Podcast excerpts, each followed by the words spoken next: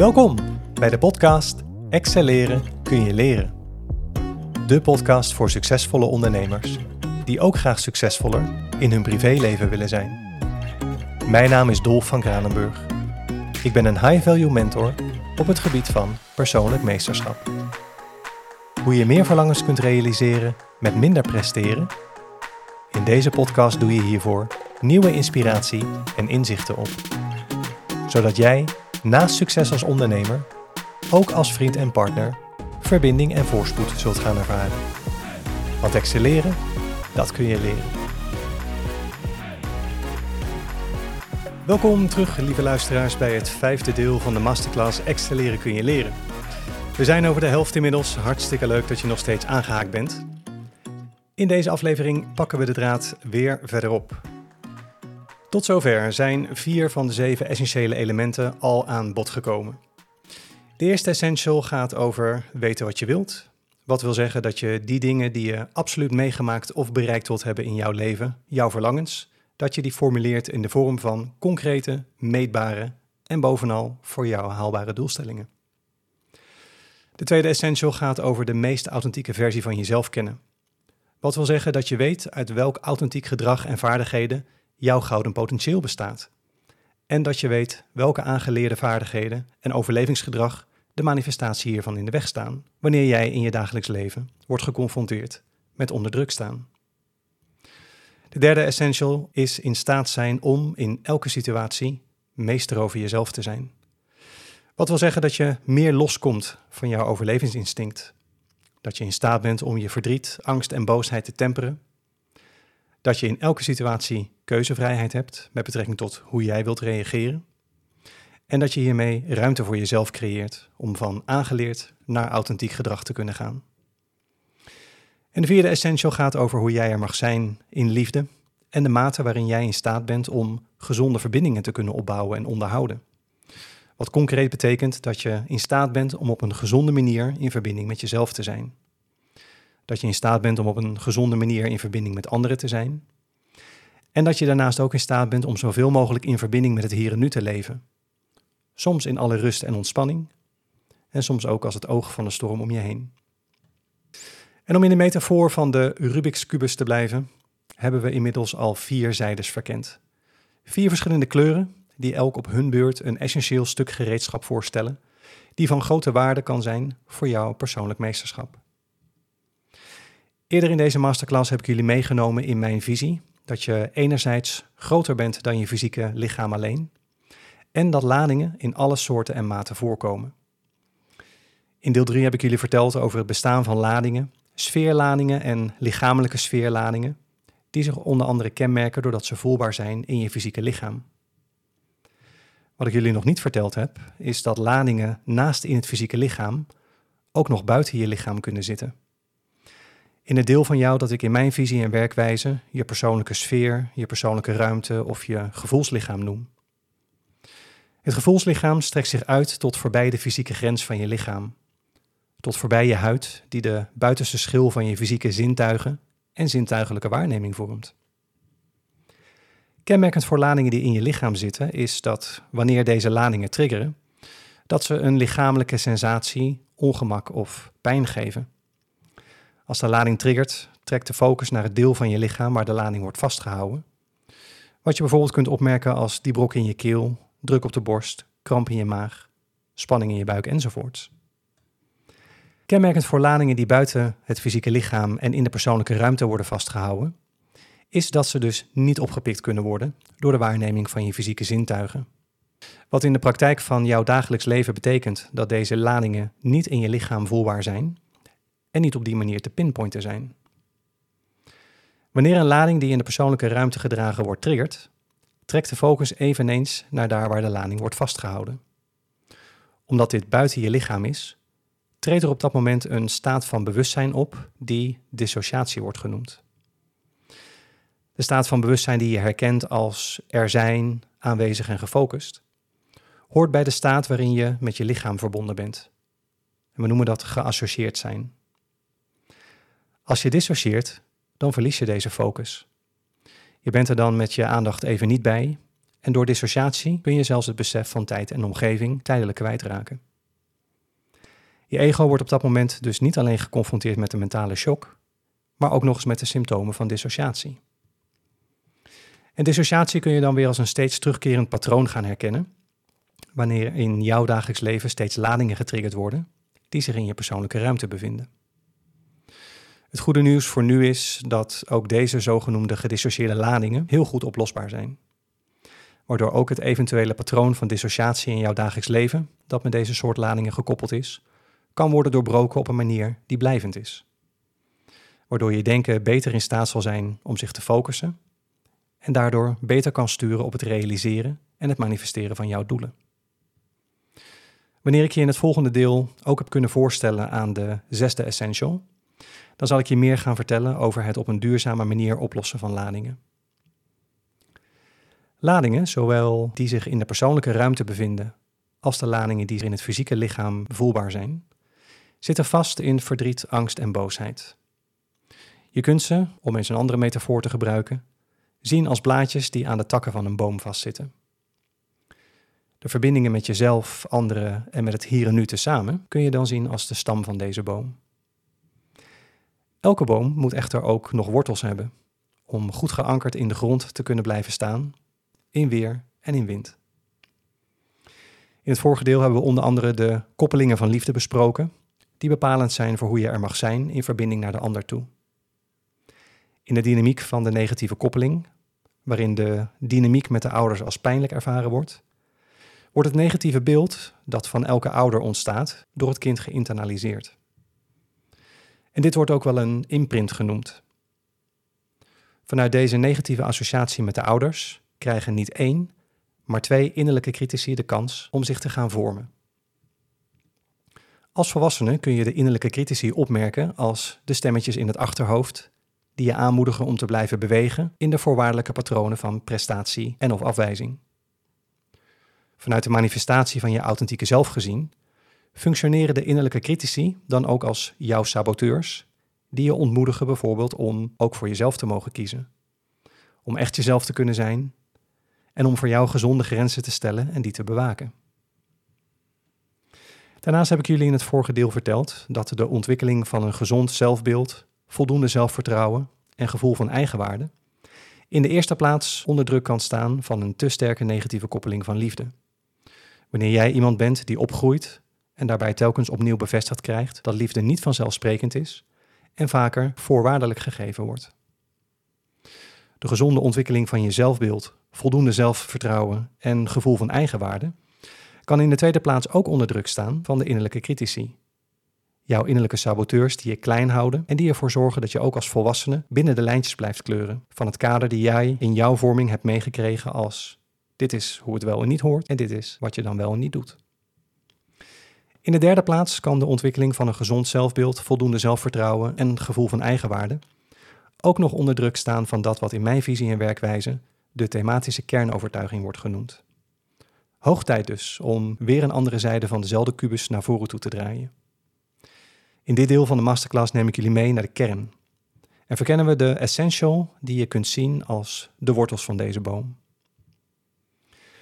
Als we weer even kijken naar de volgtijdigheid van ontwikkeling, dan begint die boom met een zaadje dat ontkiemt. En als dit maar genoeg tijd krijgt onder de juiste omstandigheden, dan krijgt dat zaadje de kans om in decennia uit te groeien tot een hele grote en dikke eikenboom. Jouw vermogen om je persoonlijk meesterschap verder te ontwikkelen en om daarin te kunnen excelleren, kan in meer of mindere mate belemmerd worden door thematische problematiek.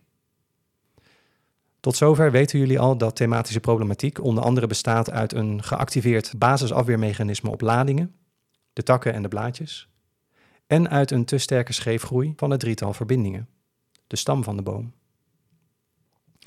Deze stam, takken en blaadjes zullen op hun beurt dan weer hebben moeten kunnen groeien vanuit een zaadje dat op enig moment is ontkiemd. Als we inzoomen op dit zaadje, dan kunnen we opmerken dat aan de basis van thematische problematiek ook nog een thematische kernovertuiging zit. Dit is het element dat er het eerst was.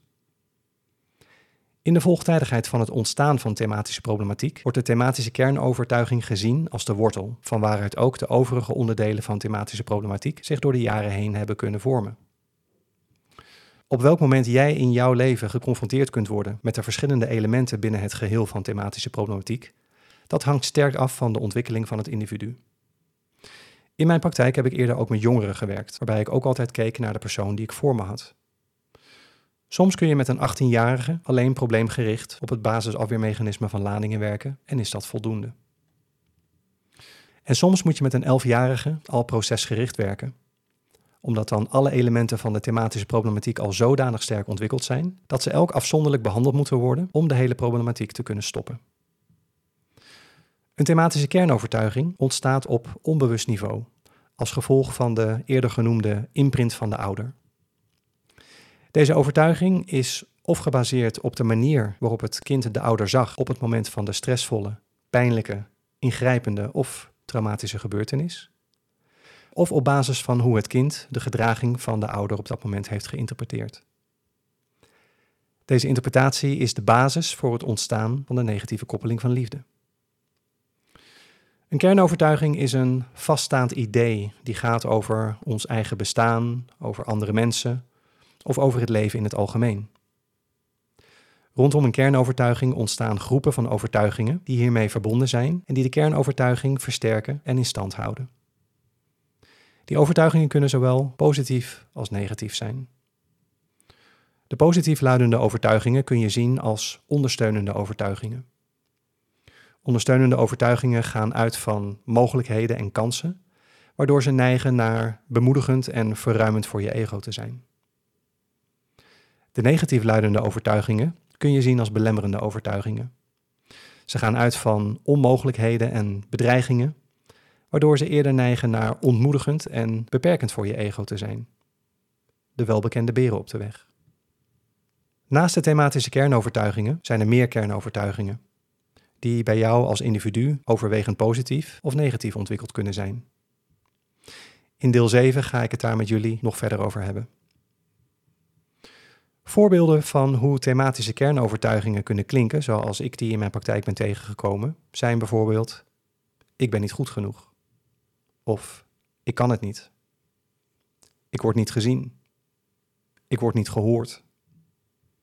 Ik mag er niet zijn. Ik doe er niet toe. Niemand houdt van mij. Of een van de pijnlijkste die ik tot nu toe heb gehoord. Ik ben niets. Ladingen, belemmerende overtuigingen en kernovertuigingen zijn als filters. Ervaringen in ons dagelijks leven die niet in overeenstemming zijn met dat wat we voelen en geloven, die worden door ons onderbewustzijn gefilterd en terzijde gelegd. Hierdoor merken we slechts die ervaringen op die overeenkomen met dat wat we geloven en dat wat we voelen omdat deze filters vaak sterk gekleurd zijn door onverwerkte emoties en belemmerende overtuigingen, bewijzen we op deze manier binnen onze eigen subjectieve werkelijkheid de overtuigingen die we hebben en daarmee ook het wereldbeeld dat we hebben.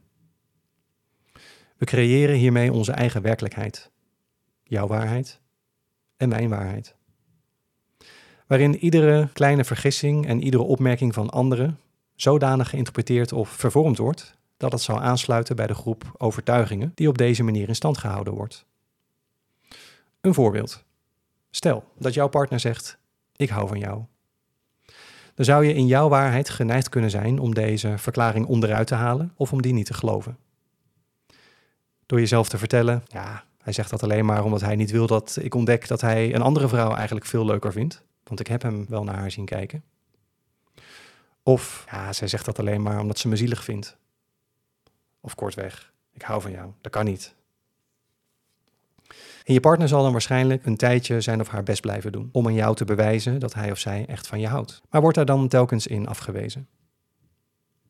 Uiteindelijk zal je partner zich wanhopig gaan afvragen wat hij of zij nog meer moet doen om jou te laten geloven dat hij of zij van je houdt. En hij of zij zal zich afgewezen gaan voelen. De kans is reëel dat je partner je verlaat of een verhouding met een ander begint. Op dat moment wordt jouw overtuiging dat niemand van je houdt, en daarmee bijvoorbeeld de kernovertuiging dat je niets waard bent, bevestigd en verder versterkt. Onbewust heb je je eigen werkelijkheid gecreëerd. Een werkelijkheid die je bewuste denken overigens zo helemaal niet heeft gewild. De thematische kernovertuiging, die meestal verbonden is aan angst, verdriet of boosheid, veroorzaakt patronen in je dagelijks leven, Keer op keer lijkt het dan alsof je er niet mag zijn vanuit deze afwijzing. Je manifesteert je er als het ware in. Ook wanneer je op een gegeven moment je ouderlijk huis hebt verlaten, blijven deze patronen bestaan. Een innerlijke criticus houdt de veroordelingen in stand en neemt daarmee de plaats in die je ouders in jouw jeugd hebben gehad.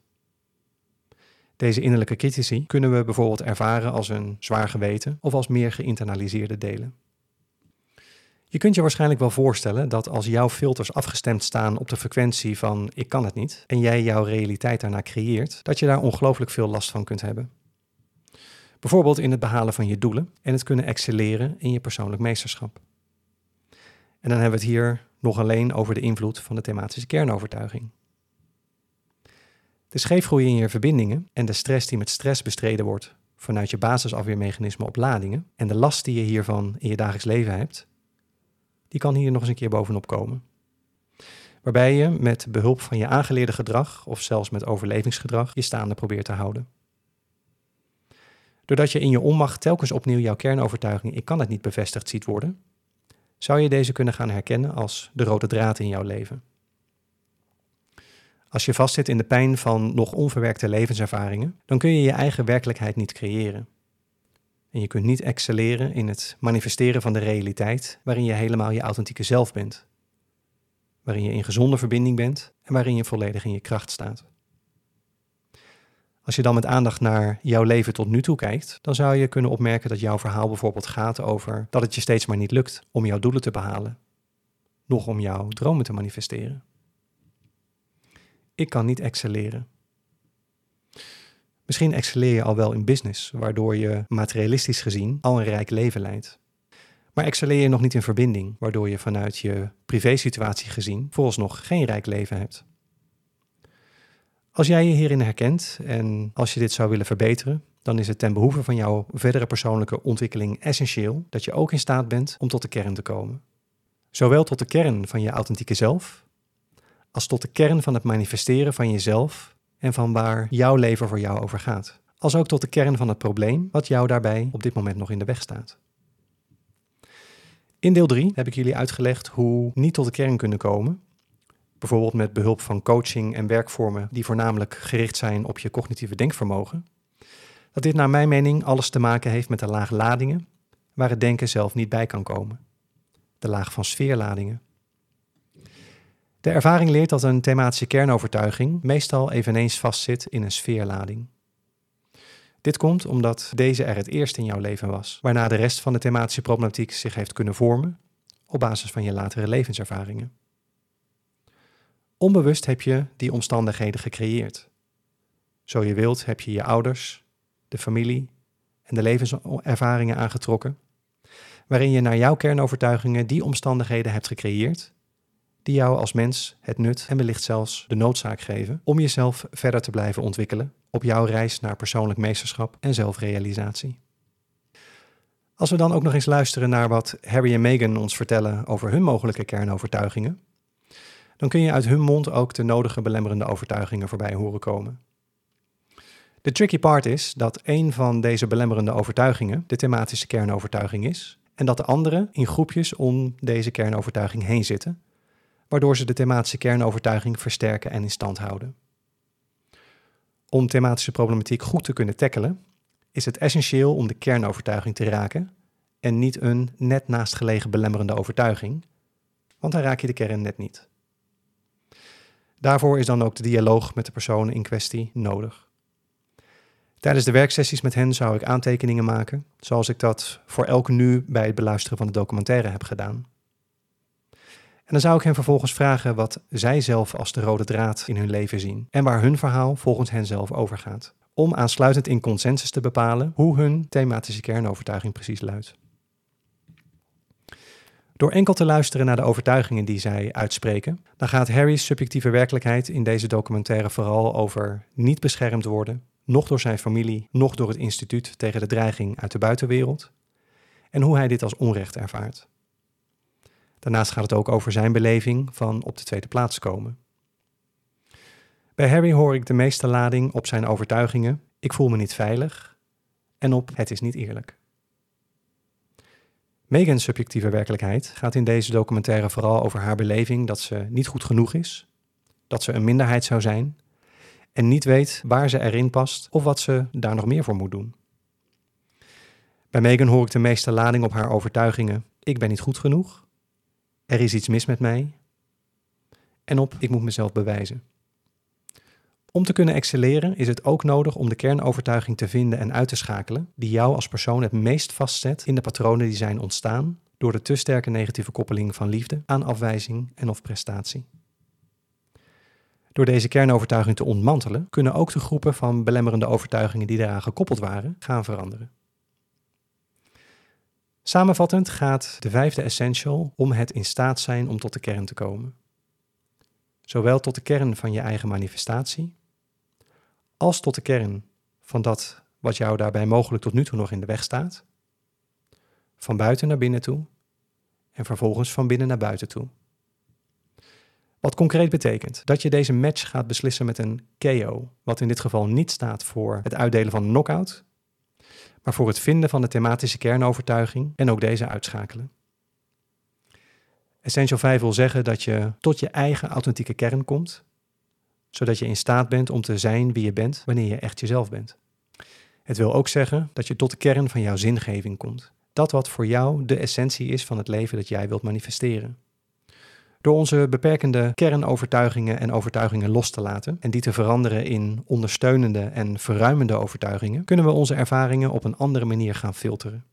Zodat we in staat zijn om een positievere werkelijkheid voor onszelf te creëren. In deel 7 zal ik met jullie hier nog dieper op ingaan. Ik kan me voorstellen dat jullie zo langzamerhand wel heel benieuwd worden naar de mogelijkheden en gereedschappen die er voor je zijn om nog meer ruimte voor jezelf te maken waarin je jezelf verder kunt ontwikkelen op jouw reis naar persoonlijke meesterschap en zelfrealisatie.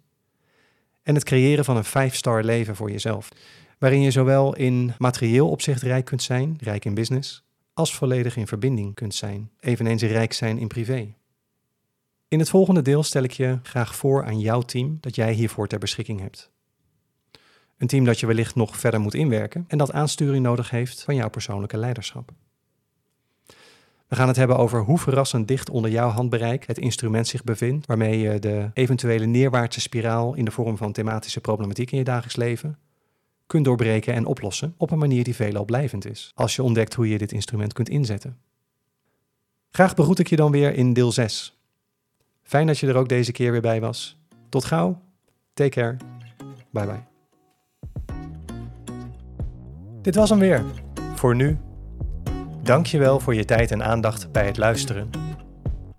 Als deze podcast waardevol voor je was, laat dan even een review achter. Je zou me een groot plezier doen door deze aflevering te delen met de mensen in jouw netwerk voor wie jij denkt dat dit ook meerwaarde heeft. Heb je nog vragen over wat je zojuist gehoord hebt? Of een suggestie voor onderwerpen waarover jij graag meer zou willen horen in een volgende aflevering? Stuur me dan een berichtje op LinkedIn Instagram of Facebook. Abonneer je ook even op deze podcast als je dat nog niet had gedaan. Wil jij graag dieper ingaan op de mogelijkheden die er zijn voor jou om meer verlangens te realiseren met minder presteren?